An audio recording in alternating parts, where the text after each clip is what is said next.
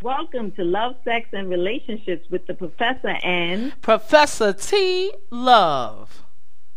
And tonight, our topic is mental illness in a relationship, meaning you have a relationship with someone that has been diagnosed with a mental illness, whether it's ADHD, autism, schizophrenia, or any other kind of mental illness. We're going to talk about tonight how to handle something along those lines because that's pretty intense and most people don't talk about that subject at all. it, it is a topic that is very scary um, and kept in the dark about a lot of things because there's a lot of humiliation that is associated with that. And not to mention when most of us think of mental illness or anyone thinks of mental illness, you think about the person that you see on the bus or on the train, they're sleeping on the train, they're looking dirty, disheveled, they're talking to their self, you know, they're um, unkept or, you know, they're, you know, acting like they, they have a bunch of flies or something on them. So when we think of mental illness, we think of extreme forms of it, meaning to the point where maybe someone has had a break, some kind of psychological break, or anything along those lines. And a lot of times, those are not the um, things that, those are not um, the people who may be in our everyday lives. There are many people that have mental um, illness that we don't know about. I, I remember some time ago that they talked about celebrities that had mental illness, and I think Dan Aykroyd. I, I, I don't want. Please don't quote me. I have to. Uh, I have to look it up. I believe Dan Aykroyd has um, autism. Wow. Um, so what? Yeah. Did, so what did he have? Asperger syndrome. I think it was Asperger, um, but it, you know, it was just it just goes to show you um, that you know it's never who we think um, would have it. Right. You know? That yeah, it it is Dan Aykroyd, and there was um, Daryl Hannah. Daryl Hannah, she has um, yeah, she was diagnosed um, early in life with autism. Wow. Uh, Charles Durham. Yeah, Charles Durham. Mm-hmm. Um, he was diagnosed with, um, let me see, doesn't really say right here, but. Well, I see here, and, and I was looking up um, Dan Aykroyd, and Dan mm-hmm. Aykroyd suffers from mild Tourette's and Asperger's and right. um, at first. Yeah, mm-hmm. and it's and it's on YouTube that he talks about his condition and um, you know um, you know because a lot of people didn't know that. And and a lot of times this stuff doesn't come out until way later um, in a person's life. Because you know at the time when Dan Aykroyd came out, you know Dan Aykroyd was working on Saturday Night Live you know, a lot of people didn't, you know, at that time wouldn't have known that. You know, but now that people exactly. are comf- right now that people are comfortable about talking about mental illness, you know, they come out about it. You know, and that and right. I, you know, I'm shocked too. So. Yeah, Courtney Love was also um, diagnosed mildly autistic, mm. um, as well. Yeah, as well as um, Albert Einstein, he was diagnosed with um, Asperger syndrome. You know, I'm not so, surprised um, by that. You know, um, right. You, you know, ahead. you have people that are extremely talented, and you, you find out that some of them do have, um, they suffer from um, autism or or other um, other mental illness. I find that people that are highly talented they do have like um, they have some form of mental illness. Well, usually, you know, most of the time, um, especially when you're talking about Asperger, usually Asperger or um, autism, mm-hmm. um, usually, uh, especially autism, Right. Um, and another uh, diagnosis that is under the umbrella of autism is PDD, which is known as pervasive developmental disorder. Um, they they are sensory. Usually, they have a lot of sensory-based issues with them, meaning that the person can hear high sounds, high pitches. They can notice richness and color. You know, so them uh, people that will have Asperger or autism have can key can zoom in on certain things that the average person may not because they have a heightened sense in something else. Mm-hmm. Therefore, their creativity or their um, ability to maybe analyze something or study something or memorize something is at a much higher peak because there's a certain sense um, sense within them that is um, heightened you know, um, they're they're very well. There was one um, artist, um, I forgot his name, but he was a young black man, and he literally could draw scenes. If he looked at a scene or a picture, uh, really a scene like in a street like Golden Gate Bridge, he can draw every single detail from memory. Oh wow! Every okay. possible detail from it. Um, um, another popular um, actor, comedian is Jerry Seinfeld, who is also he was also um, he believes he's on the autism spectrum. So you mm. know we mm. must also remember that a lot of these mental illnesses they they are biological. Okay, um, it's um, they're usually biological, meaning that it is something that is usually um, produced within the body. Um, mm-hmm. Only recently um, I think the FDA had to admit that the 18, I believe it's the 18 month or the 24 month um, immunization shot was uh, um, giving or um, pushing or help develop in a lot of children autism. But I don't want to get too deep into those theories and, and so forth and so on. But wanted to point out that a lot of this happens. Um, another study that has, has come about also talks about a lot of times, um, a lot of mental illness can sometimes stay dormant. Now, when I say stay dormant, meaning that it doesn't always have to appear right away in mm-hmm. a child. There are some people who get diagnosed with schizophrenia, schizophrenia. Um, let's see what else schizophrenia, um, anxiety disorder, various mood disorders, impulse control orders at various times in their life. Sometimes a person's um, mental illness may not show itself or may not appear until sometimes in women after childbirth. True. There have been many cases where some women have had children and then all of a sudden they have an extreme um, impulse control disorder or mood disorder. Um, it can come um, after postpartum depression or in adjacent, you know, um, right alongside of it. So there's a lot of different things that can show up at various times. It doesn't mean it was totally dormant, it was never seen, but the symptoms could have been so minute that they did not appear. And then, and that's why I'm bringing this to the forefront because a lot of times when we're in a relationship with someone, um, their behavior could have underlying traits that are associated with mental illness. Mm-hmm. Now, most of us, when we get involved with someone and someone acts odd or crazy, we just say, "Oh, she's crazy" or "He's crazy." They don't know what to do. Like they psycho, right? You know, they're nuts because they may not have been diagnosed immediately with the illness, and a lot of times, um, people don't disclose that you right. know, because of the stigmas that are attached with that. Um, if you if you have any kind of mental illness, whether it's ADD, autism, Asperger's, uh, schizophrenia, um, anxiety disorder, depression, a lot of times people have a tendency to um, revert or talk to the person as if they're dumb, like they don't understand, like um, their brain is not working and uh, many times that's not necessary because they don't have a hearing problem. they have a mental illness.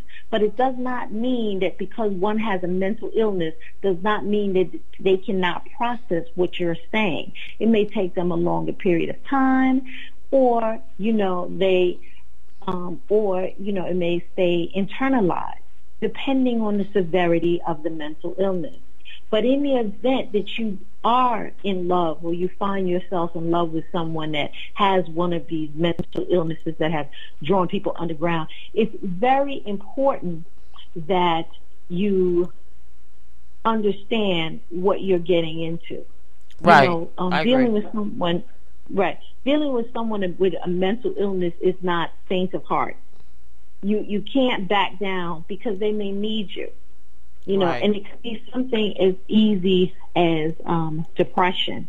Mm-hmm. You know, maybe after they have a baby, people don't understand um, the the things or the severity of having a child. A child um, disrupts the woman's whole body function.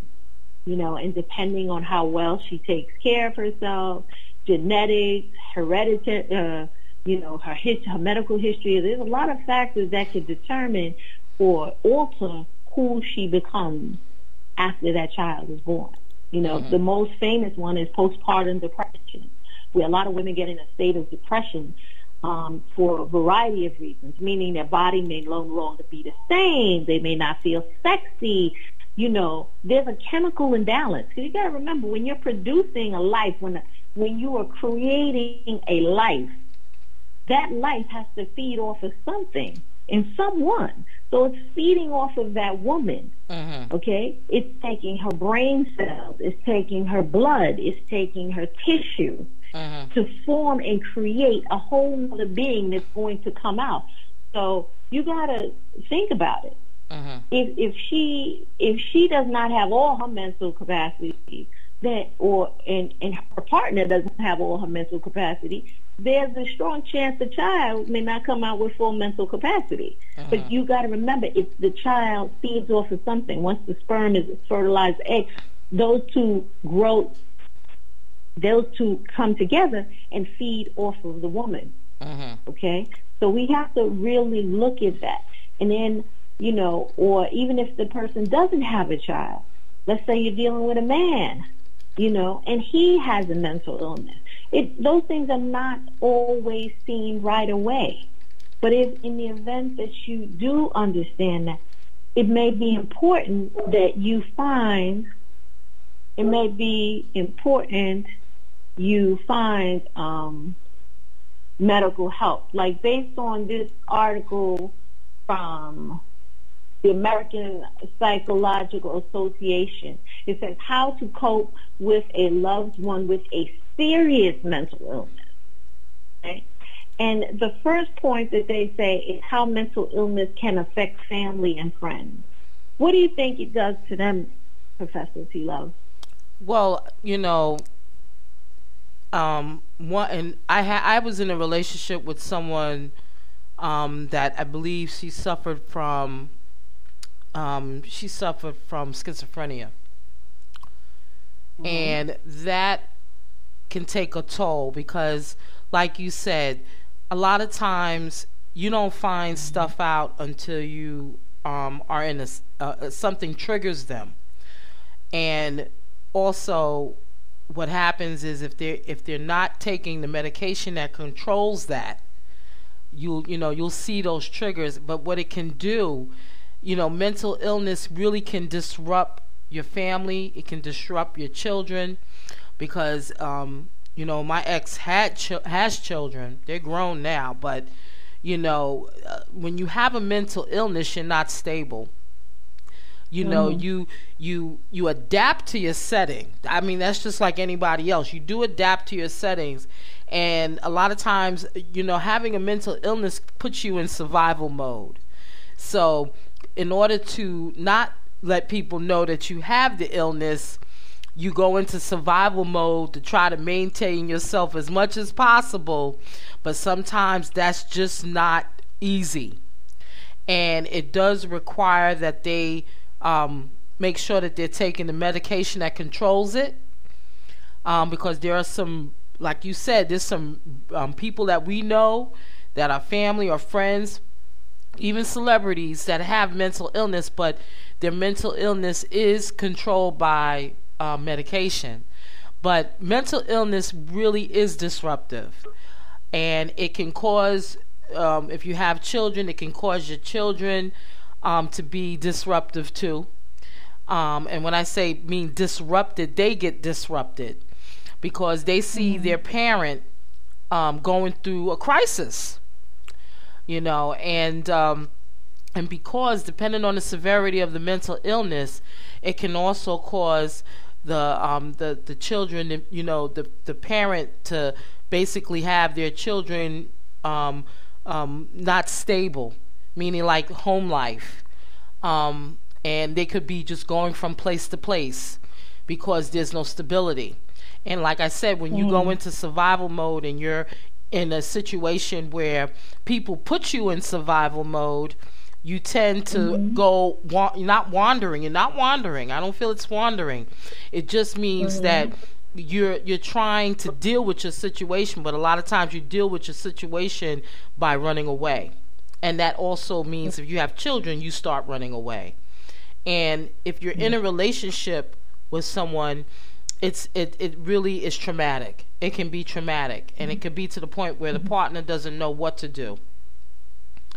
But the only thing that really the partner can do is is basically be there for them. But a lot of times mm-hmm. if you don't know who to talk to to know how to mm-hmm. deal with someone that has schizophrenia, um, it really can be devastating. Right. I mean, absolutely. But one thing um, I want to also um, um, point out is, uh, you know, because we're also gonna gonna teeter totter between that article and another article that comes from Psych Central, where, where it says what I've learned about relationships and mental illness. And one of the points it says that they are totally compatible. See, because what we must also remember is everybody comes with their share of issues. Right. Now, you know, sometimes the issue could be, you know, they leave the, the toilet seat up or maybe they chew with their mouth open. Mm-hmm. Or, you know, maybe it's jealousy, extreme jealousy, you know. But, you know, sometimes many of us want to categorize or say that someone that has a mental illness cannot be capable of love or that's not someone I should choose. But you know, it also depends on the severity and how that person handles it and how educated they are about their mental illness. Whether it be that, schizophrenia, bipolar, whatever. A lot of times some people are very in tuned in understand and understand their diagnosis and how it affects their lives and how it can affect other people. Like you pointed out with the parents. Mm-hmm. You know, it's very important that a parent, if you uh, if you have a child that has a mental illness, that you not only educate yourself, mm-hmm. but also educate your child. And you're right, Terry. They do go in a sense of survival mode, self-preservation mode, because it's like with anything.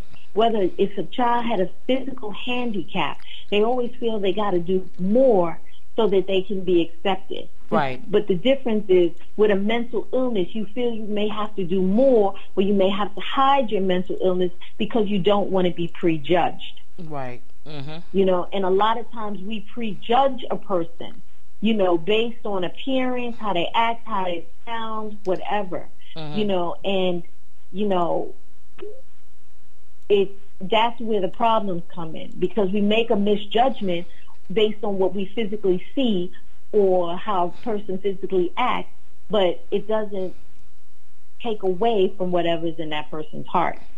That's you know, right. because some people, you know, because some people have a mild form of um, autism or a mild form of Asperger's, and you know, maybe they have a little tick, but other than that, you know, they can make rational decisions. They know what they like. They don't know what they know what they don't like. They know how they want to be treated, how other people should be treated. Mm-hmm. You know, and and that's the thing.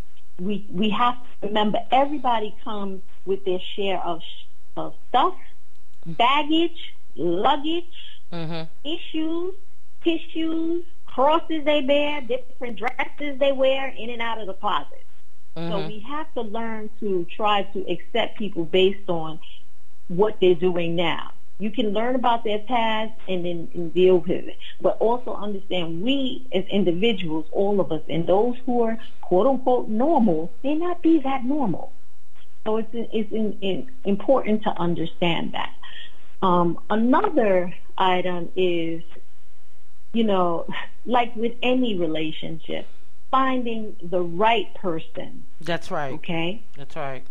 Okay, that comes whether you have a mental illness or not. Well, yeah, I, I don't, I don't listen. Finding the right person, even if you're a cat and a dog, you know what I'm saying. You you want to find you want to find the right right dog or, or right cat. Uh, I'm just saying, yeah, that's very important. You have to find the right person because whoever that person gets with has to have patience and understanding and be empathetic you know, um, and open minded about that because people tend to put uh, mental um, illness in a box like that's separate from them. But mm-hmm. at some form or another, a lot of us do suffer from mental illness, and the importance is is to have a relationship with someone that is willing to learn about what's going on and understand, and also know. Um, basically what are some of the resources that can be used to help that individual because remember when you're helping that individual you're helping yourself also because it's mm-hmm. teaching you how to understand who they are mm-hmm. And also you know when we um, are finding that right person if we find that right person and they happen to have a mental illness you know it's also very important to try to seek out help Yes. Try to seek out a, a professional if you can, you know, or a support group if there's any that are available so that you can discuss these issues um, that are going on and possibilities of things that can can can, can occur.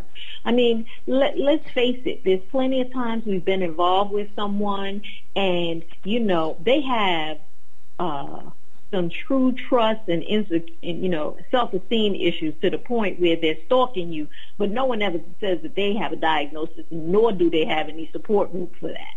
And you know, to me, that's a mental illness in itself when you do some extreme stuff. Right. So that's why it's always important in any relationship, whether the person has a mental illness or doesn't have a mental illness, that you try to seek out some kind of support in um, specialty groups to help you understand what is going on and to process your feelings and work with your partner. You know, because maybe your partner doesn't fully understand all the capabilities or everything that's that's going on.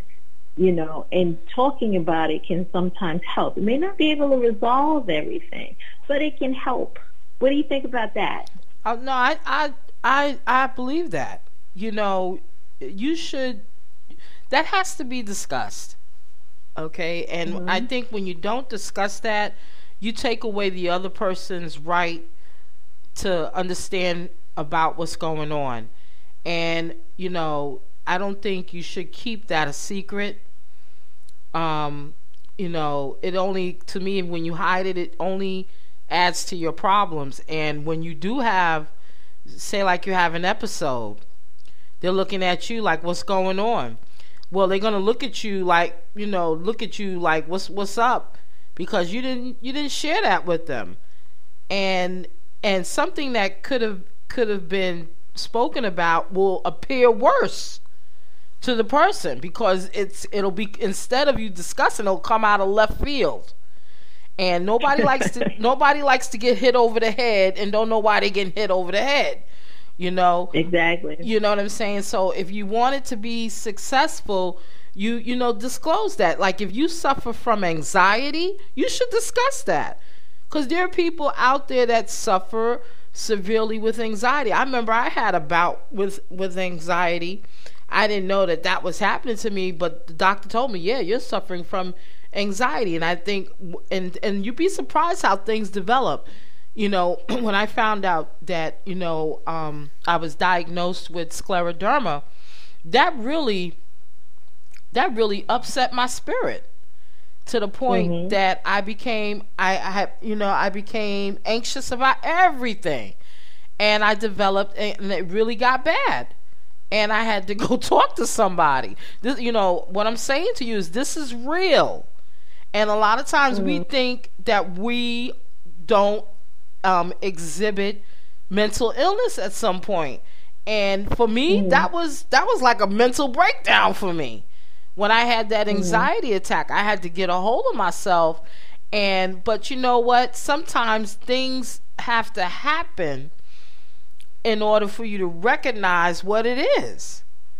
You mm-hmm. know what I'm mm-hmm. saying? So this is disclosure is a must. You you know, and and it does affect your family because people always think that we all appear normal all the time you know, and whatever that definition of what normal is. But there, but you can have anyone can have an episode, anything can happen.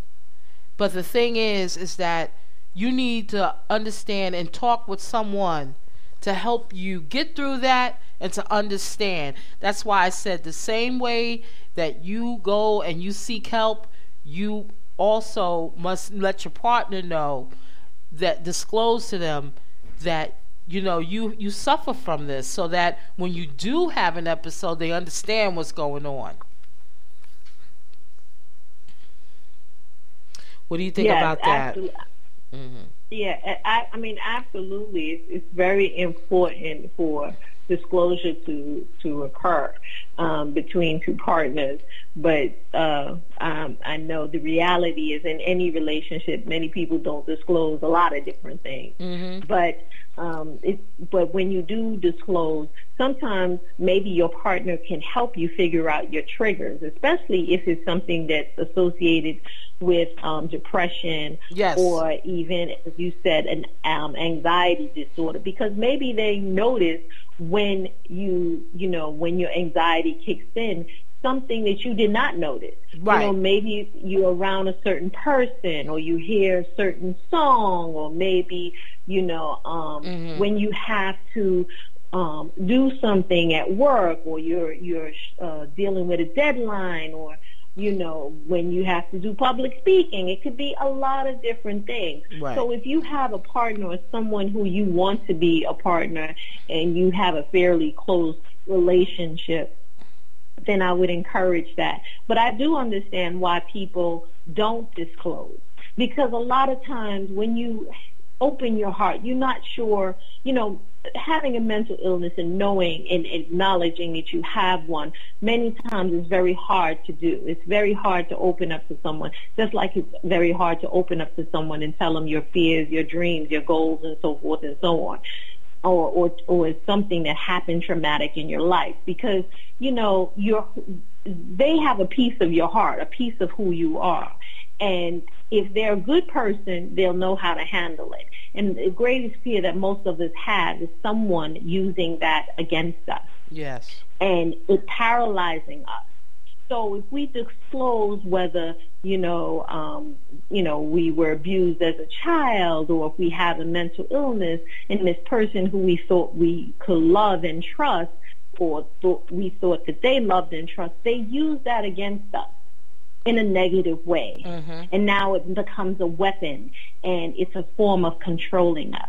Right. Um, many times, you know, my advice to anyone that is dealing with anything like that is one, you can't control how someone is going to handle something. But what you can do is you can wait a period of time before you um, disclose such information. Meaning, I wouldn't walk down the street putting a sign on my head saying that, you know, I'm schizophrenic or I'm bipolar. That's not something that I would do.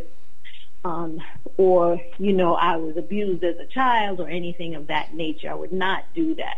You would, you would try to take the time and, and, you know, ask the person questions, watch how they handle certain things, you know, give them little bits of information and see how they treat that. And then hopefully over a period of time, then you can open up to them you know, just like if they share something with you. But in the event that someone does violate that, one has to look at that violation as a burden on them. and not you. And then that's when you have to accept who and what you are. You know, whether you have a die, a mental illness or some other tragic thing has happened in your life, accept that that is a part of you. But it, it, it isn't you, meaning it doesn't make you, it doesn't break you. Right. You can learn from it and you can grow and become the best person that you can be. That's right. So don't be ashamed of it because shame is what controls the person.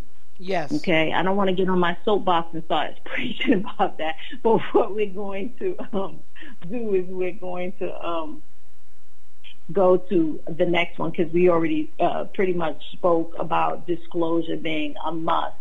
Um, the next one is um, it says, but pick your time knowing the right time to disclose that kind of information, knowing the right time on when to tell someone that you have a mental illness or whatever um, is troubling you. You know, whether it's um, something traumatic that has happened in your life. Meaning, I would not talk to someone and tell them, hey, I'm bipolar right in the middle of a lovemaking session or right in the middle of a movie.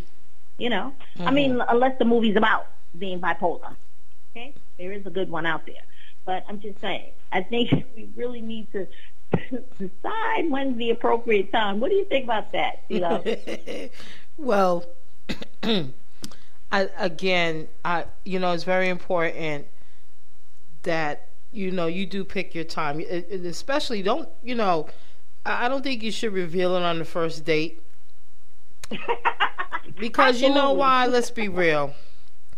You know, when you're on the first date, you're trying to you try you're trying to make a good impression on that individual. You know, you're trying to get to know each other. And if you really kind of get a sense that, you know, this person might be really nice or something, um, I don't think you want to do that on the first date. Um, and, and, and not that you're, it's nothing to be ashamed of. I just feel that that's not something you want to reveal right away.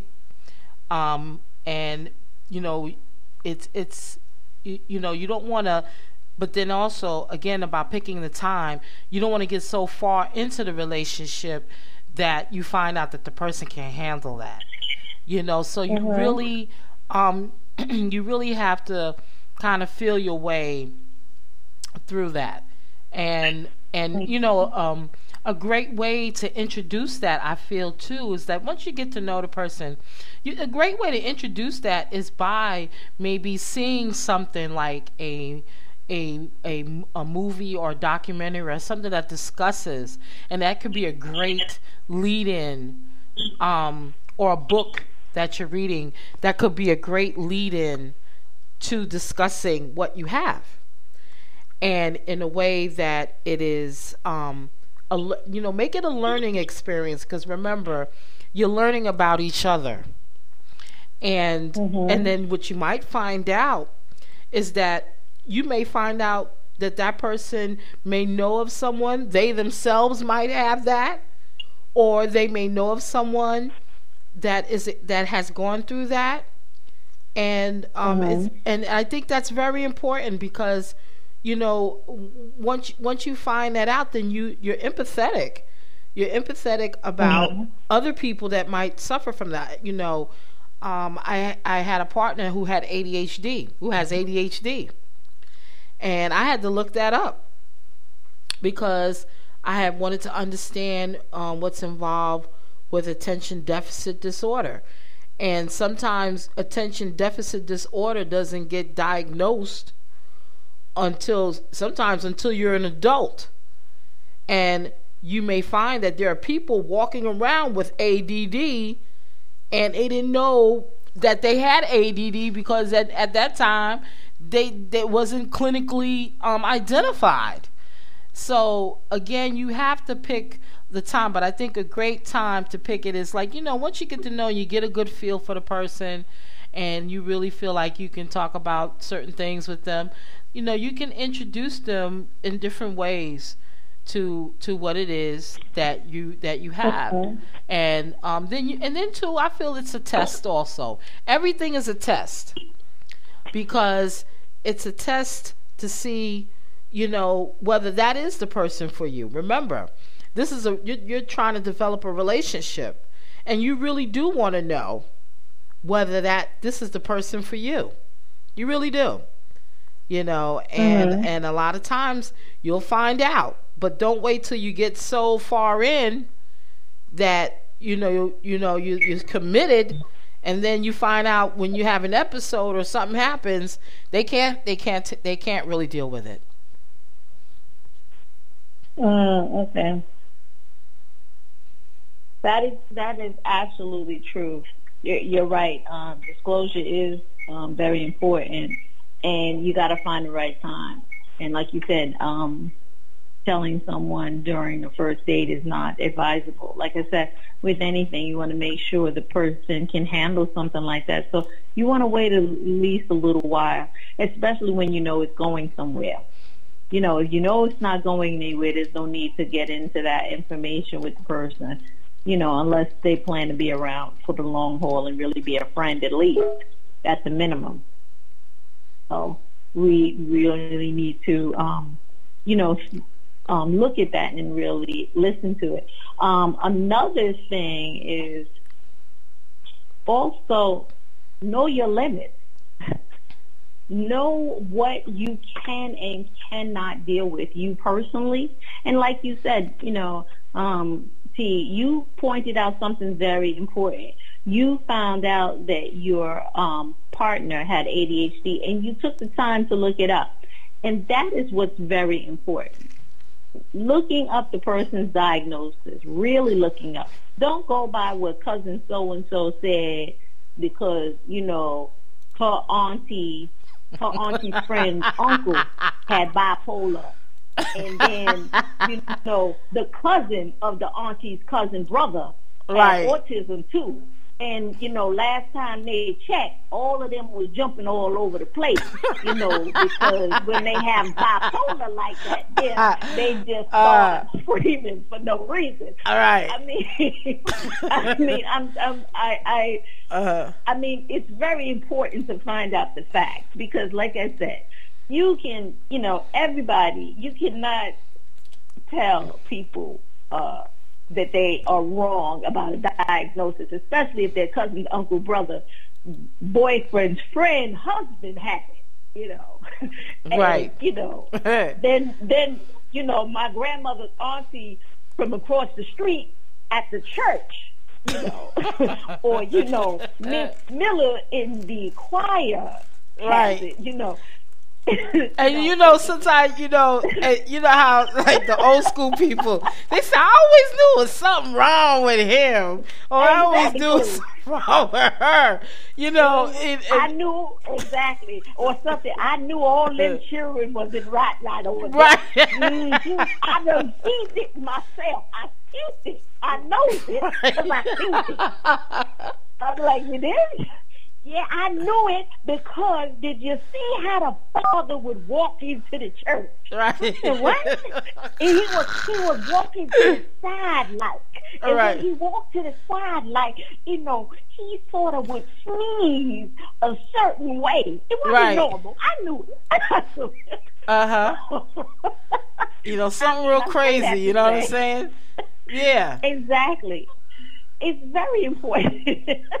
it's very important that you take the time to find out about whatever the mental illness is, right. whether it is um, bipolar, being bipolar, um, autism, um, schizophrenic, that um, uh, depression, mm-hmm. any of those things, because like you know, I'm a very firm believer, and um, not too long ago I spoke about this um, at BMCC, where um, I spoke to college students and I said that anything that is created by the body can be healed by the body.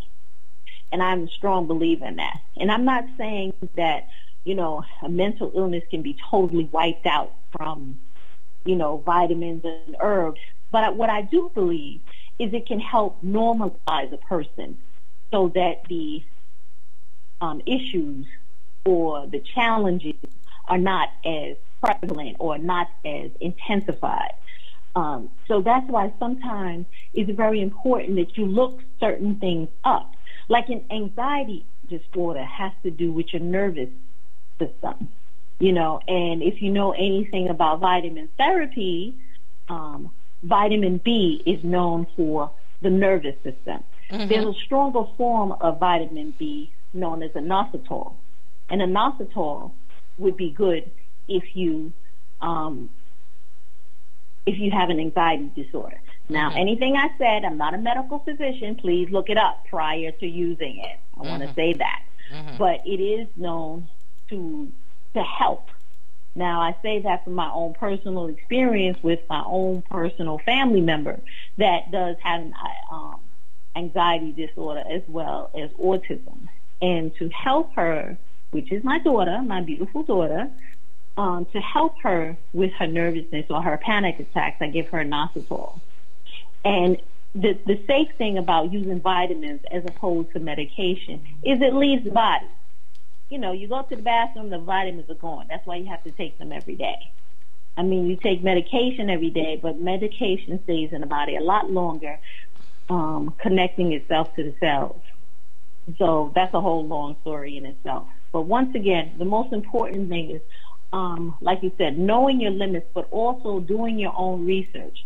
Please don't go to your cousin's, Uncle John's, brothers, you know, and it, you know, the church. Research it. Go to medical physicians. Find psychiatrists, psychologists, therapists that can help you along that. Even herbologists. Right. You know, I'm very much into Western medicine, Chinese medicine, African, um, ancient ma- African herbal medicine that can help you with these symptoms to help normalize. Um, so that's why it's important to understand it.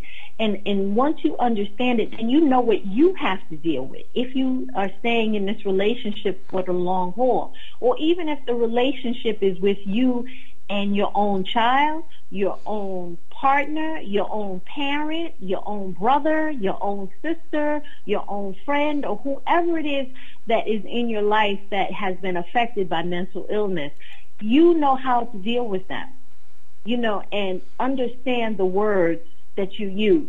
Because it's not good to sit up here and call somebody retarded, oh, or you're bipolar, and you really don't know what that means. That's true. You and know? a lot of people throw throw these words and these terms around loosely, not understanding um, what that means. You know, mm-hmm. and, and and and again, that is because people are ignorant, and that's why you have to be careful of the words that you speak. You know, and when you're an adult, you are responsible for what you say. So exactly, you are responsible for what you say. So before you start talking you know, and calling names, understand what what it is that may be ailing someone because I guarantee you, a lot of us talk like stuff doesn't affect us. And we know of many people, and many uh, people that we know, friends, family, that are affected by mental illness. And, and there are some people that are undiagnosed. And, you know, that's why I said be very careful what you say. Under, you know, try to have some understanding, have understanding about what it is that the person may be suffering from, and just and that's why it's important that sometimes you can't share everything with everybody, and that's why I say it's important who you share information with as well. You know, mm-hmm. um, because people tend to use things against you and and and, and it can impair you because if you're in a place and you're trying to get employment and you're around people, you know, really that's discrimination. I don't care what anybody says. But just be very careful about what you say. And if you don't know something, read about it, look it up. There's too much information out here for you not to know something. And again, the key word here is empathy. You have to have empathy. You know, in order for you to understand, you need to have some kind of some form of empathy because it is a sensitive mm-hmm. mental illness is a sensitive subject, but it affects everyone. Mhm. Absolutely. It, it absolutely does. That's why it's important to understand what your limits are, what you can and cannot deal with. Right. You know, and what you think you're prepared to deal with. And, you know, the beauty about understanding um, someone with a diagnosis is you have the opportunity to um, educate yourself, you know, before you decide to take that road, you know, and if you can't handle it, then, you know, you can at least explain that to that person. You know, maybe you can't handle it then, but maybe you can handle it at another time in your in your life. But the whole point is it gives um, the person an understanding that maybe you can be a friend they reach out to. It may not be, you know, you can determine the kind of relationship you have with someone that has a mental illness. You know, you may want to be a friend for a long period of time just to see if you can understand it. And then, you know, nature will take its course and may go into a more intimate relationship. You know, like I said, the only difference between a mental illness and a physical and a physical illness is a mental illness you cannot see. A physical illness you can see. So Right. if someone is handicapped, you can physically see what is wrong. You can physically make a, you know, you can visually make a determination of how to handle that person, like if they're in a wheelchair, what you need to do. So you you you capture the the sight of them being handicapped or in a wheelchair. You know that you may have to help them put the wheelchair in the car. You may have to help them get into the car if they have trouble, or you know if they're they're um, going down the street, you may have to help them go over a curb. A variety of different things because you can see that visually. But the problem with a mental illness is it's not visual. That's so it is right. harder to detect, it's harder to understand, and it, it is harder for you to process on how to help that person, how to be there for that person, how to be supportive of that person, hmm okay, or, or who is in your life. Um, another um, point when when you're deciding to maintain a relationship with someone with a mental illness is um, you can't make if you're the person with the mental illness, you can't make the person responsible for your mental illness. Meaning, for example, if you have depression and you don't like to go out, but your husband or your wife likes to go out, you shouldn't make them feel guilty or stop them from going out just because you don't want to do it. hmm That's You true. know, That's right. um, you know, or if you if you have an anxiety disorder and large crowds are not your thing, but the person wants to go to a concert. You know, they may not be able to go with you, but maybe they can go with a friend or they can go with a relative. You know, but in that case, you have to really be secure in your relationship with the person. That's why it's important to pick the proper time on having the discussion on the proper time and the right person to have that conversation with. Picking, making sure you got a good mate that can understand that, and then disclosing that, letting them know what you do understand about your illness, and then also helping them or educating them and encouraging them to understand, so that you too can have an open and mature conversation with um, concerning the mental illness that is that is um, evident in the relationship. But it's, it's important to work. You may have to work a little harder, but it's no harder than anyone that doesn't have a mental illness because all these things that we're talking about are still the foundation for having a good relationship. What do you think about that, T Love? Well, you know, I, I, you know, the way it's just like anything else.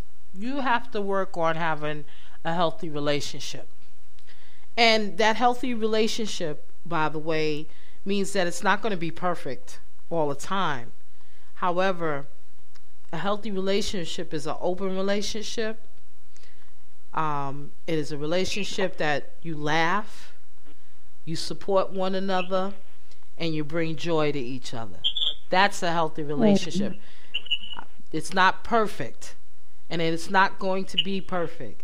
But I think when you, if you are involved with someone that has a mental illness, you try your best to work together to have a healthy relationship because that in itself encourages you, encourages your partner, and you can make positive steps and you can be mm-hmm. you'll be you, will end up being more of a help to each other when you can deal realistically with what what the situation is you know because i feel that um people will tend to avoid uh, people that have mental illness and like i said people right away don't tell you that they don't tell you that they suffer from adhd or they suffer from anxiety or they suffer from schizophrenia or bipolar disorder. A lot of people will not tell you that right away. But if it's a relationship that is worth keeping, then you have to work together. Like you said, you don't make your partner responsible because part of that is having balance. You know, it's already a challenge, but part of that is making sure that your partner is happy too and not always totally focusing on you. Because remember, there has to be some balance, there has to be some give and take in order for it to be successful. So, you know, like you said, you know, if you're depressed and you don't feel like going out but your but your partner wants to go out, let your partner go out. You know, because that's their outlet. And what you'll find out just like with anything else in a relationship, you have to have there are things you do together and there's stuff that you do separately. That's just like any other relationship. You know, so find out what is a happy medium, what's a good medium for you two. But most of all, you support each other. Not always supporting you, but you support each other because that's what's going to maintain the relationship is that you know you support one another. Exactly. Exactly. It is important to, um, you know, support one another and also encourage each other. That's the mo- that's the foundation of any good relationship, whether it's intimate or non-intimate. That you can communicate, that you can talk to each other, that you can say um, what is on your mind without fear of retribution, um, retribution, retaliation, right. humiliation yes. or any anything like that that can destroy or hinder your growth as a person, an individual, and also your self-esteem. Because if someone is constantly attacking you or you feel under attack, then that is not a foundation for a good relationship. And um, like I was saying, or you know, whether the person has a mental illness or not, um, there it is very important that we have a good, strong sense of communication. And when having a good, strong sense of communication, remember communication really is a four-way street, not even a two-way street. Most people think it's two-way because one person sends a um, piece of information and the other person sends a piece of information. So they think it's two-way, but it's actually four. It's one person sends it, it's received and heard, and the other person sends and that's received and heard. You know, and basically that's processing the information, taking the time to understand, taking the time to listen. I mean, really listen to what this person says, not listen so that you can respond or to react. You know, we have to, to, to not do that. And that's the whole foundation of basically this topic tonight when we're talking about mental illness. Mm-hmm. Like I said, most people react when they hear that someone has a um, mental illness, meaning that they they say a comment or they do something without thinking, as opposed to responding, which means you take the information in, you process it, and then you then you have something to say. Once you've made an educated guess or or have an educated question, you know, the more information you know, the better you can help yourself as well as the one that you love or the one you plan on loving. What do you think about that, love? Well, yeah, it, it's like I said. The more the, the more you know, the better you can be of assistance to someone. And and just to let you know, if you any of you out there are interested in understanding the um, what mental health conditions exist, you can go to the go to the website called the National Alliance on Mental Illness. The website is www.nami.org and you can learn more about mental health conditions. And also, if you feel that someone is in crisis or you're in crisis, you can go and get 24 hours, seven days a week support. You can also text them. Text NAMI to 741 741 and you can get help if you feel that you're in a crisis. What I like about the NAMI website is it gives you, um, if you want to learn more, there's a learn more section. In the learn more section, you can know what the warning signs are, what type of treatment, what kind of research is being done. Um, again, like what are some of the mental health conditions? You can even join a discussion group. You can also get support if you are a lesbian, gay, trans- transgender, queer. They have support for LGBTQ if you're a veteran, because a lot of our uh, United States veterans, people that have served in all the wars, suffer from, some of them suffer from mental illness. There is support for veterans in active duty, and there's support for teens and adults, young adults, and family members and caregivers. So, if you're interested in learning more about mental illness, go to that website, www.nami.org, because I think it's very important for us to understand because from what they say on the website, 1.5 million mm-hmm. Americans suffer from mental illness in this country. Yes. And that is a very that that's a huge number. And you know, as as far as like in the African American community, a lot of us suffer from mental illness, but we still feel stigmatized about talking about it. But there is help. There is help out there. Um, and I had the pleasure of, and, and you, Professor, when you came to my graduation, a person that spoke about mental illness, Miss Terry Williams. She has written a book about mental illness. And she mentioned that in the African American community, we need to go get help because a lot of us, more and more of us, are coming up and sh- and we're showing up with issues, mental health issues, and we need to seek out help. Right. I know um, New York City has a, a big program on that. It's called Thrive NYC. And mm-hmm. if you go to, uh, if you Google Thrive NYC, you will um, be directed to um, the um, mental health uh, initiative that has been started by um, Joe de Blasio's wife. Mm-hmm. I know yes. she's on, on, the forefront of this. Um, one of the certifications that they have available, which is free, which is at a lot of um, local churches, it's called a mental health first aid. Mm-hmm. Um, they also have other um, programs or certs or information that you can find about mental health if it if it is something that you want to learn more about.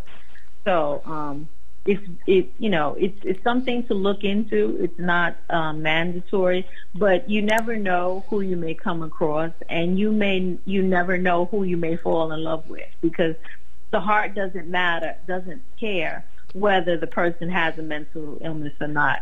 They just know who they love, and that the heart is going to match to another heart that is full of love and understanding. Absolutely, that's right. So, um, we're going to wrap this one up tonight, and um, we're going to tell you a little bit more about other little events going on.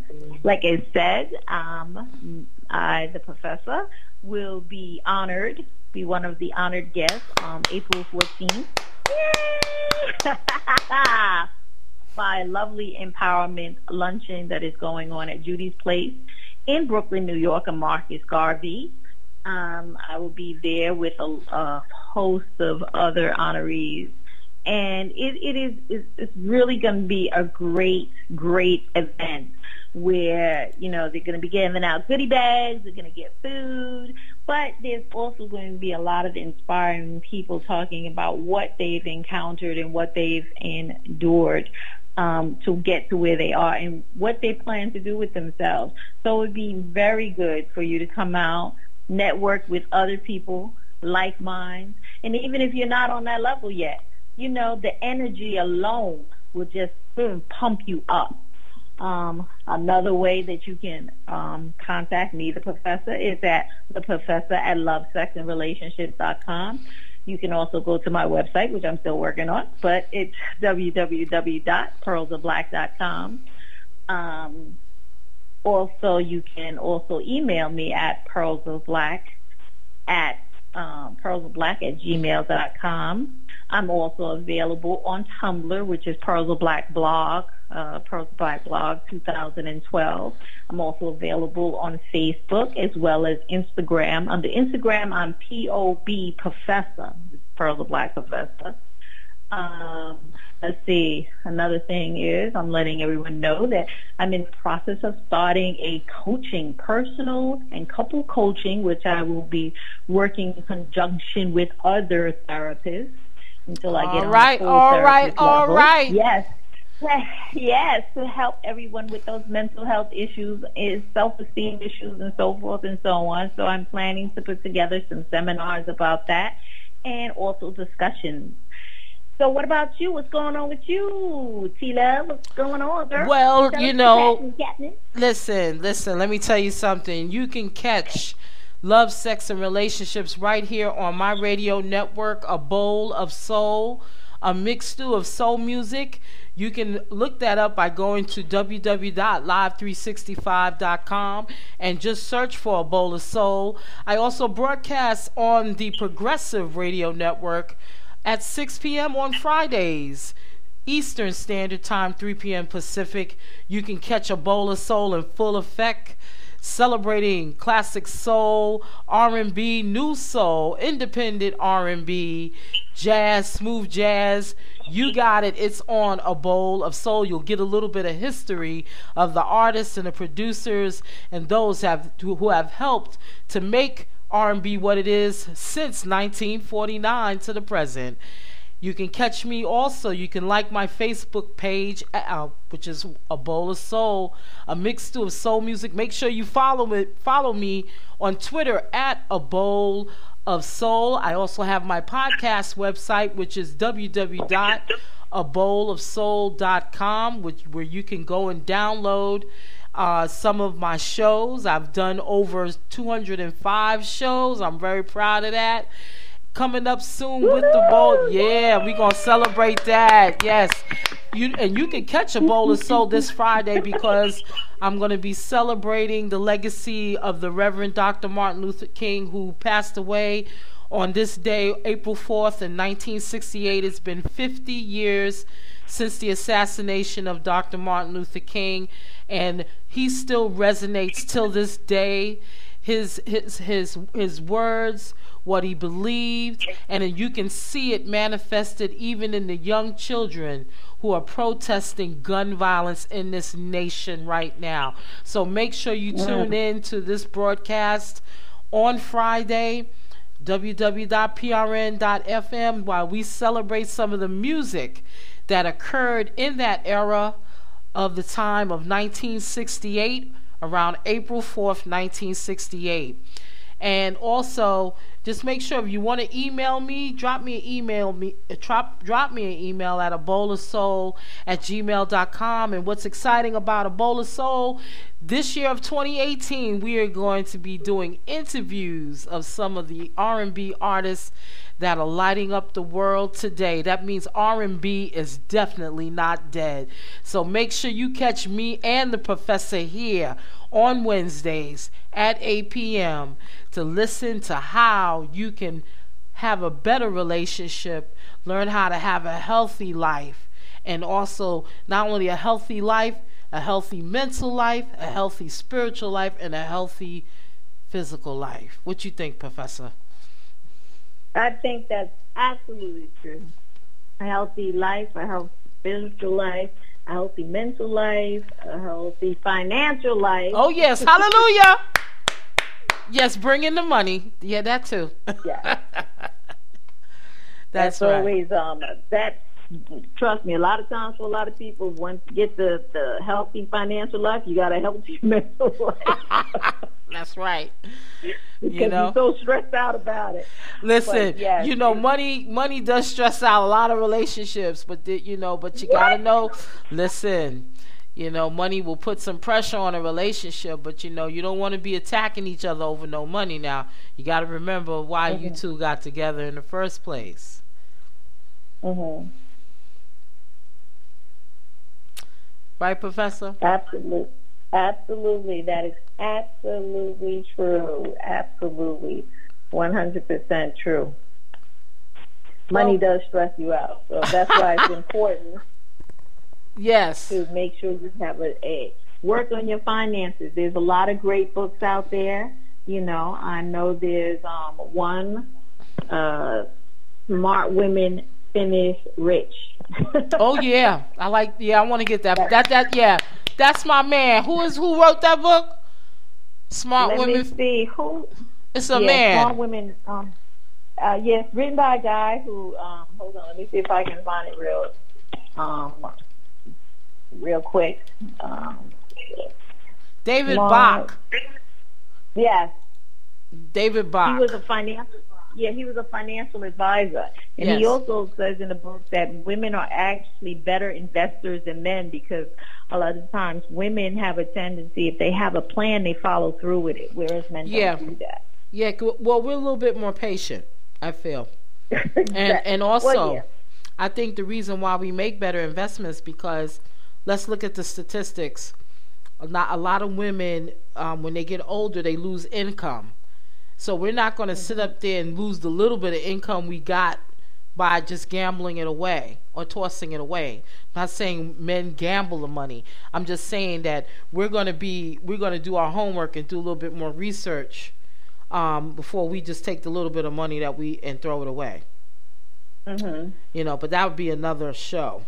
but anyway, Exactly. so let's exactly. so let's wrap up, Professor. So, you know, let the people know what what, uh, what type of what we're going to talk about next week. You know, next week, um, let me see. We are going to talk about. I think we should talk about money and finances, like we just discussed. that would be a great topic. We are going to go over some money and finances. Ah, that's- that. Hmm, That's a that is plan. something we all need to talk about because Well, uh. everybody always talk about the woman being the gold digger, but I think there's a lot of men that fit that profile nowadays. Yeah, you know. Well, anyway, that we'll talk about money and finances next week. You know, because I think that's a great. Yes, same, honey. Yeah, I, I guess they're not called gold diggers when it's a man. It must be a coal miner. I don't know. I don't wanna get into this. I, I don't know what they call them. You know what I'm saying? But I hear a lot about women and money, and sometimes it ain't. It's negative. So we definitely got to talk uh-huh. about that. You know. Well, anyway, Absolutely. we we want to thank you for tuning in and listening Thank to you. Love, Sex, and Relationships. Make sure you tune in next week at 8 p.m. on Wednesday. You can hear this podcast again at 12 midnight uh, Thursday, April the 5th. You can also hear it at 12 noon and at 8 p.m. up until Tuesday.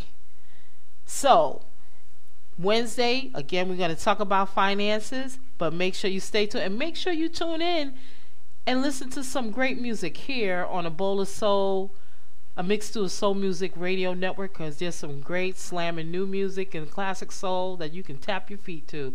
So we're going to wish you good night, Good night. good night, and sleep tight and have a blessed evening.